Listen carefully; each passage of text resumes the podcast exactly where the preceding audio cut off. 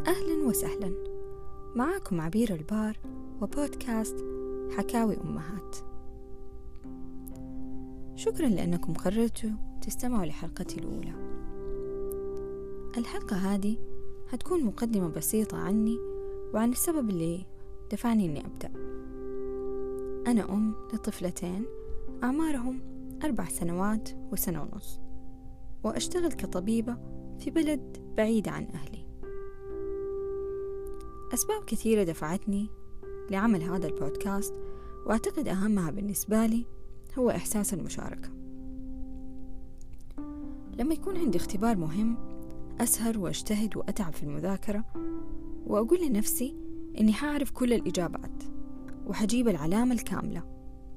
بعدها أدخل الاختبار ويكون صعب وأخبص وما أعرف نص الإجابات. لما أخرج من الاختبار هيحصل واحد من اثنين.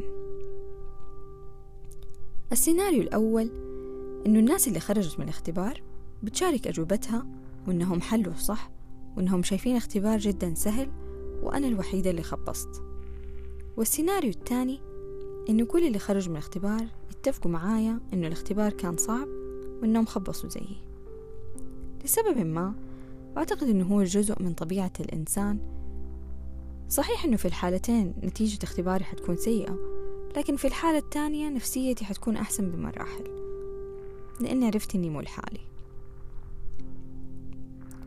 هدفي من وراء هذا البودكاست إني أقول لكل أم وأب بيبذلوا كل جهدهم يوميا عشان يكونوا أفضل.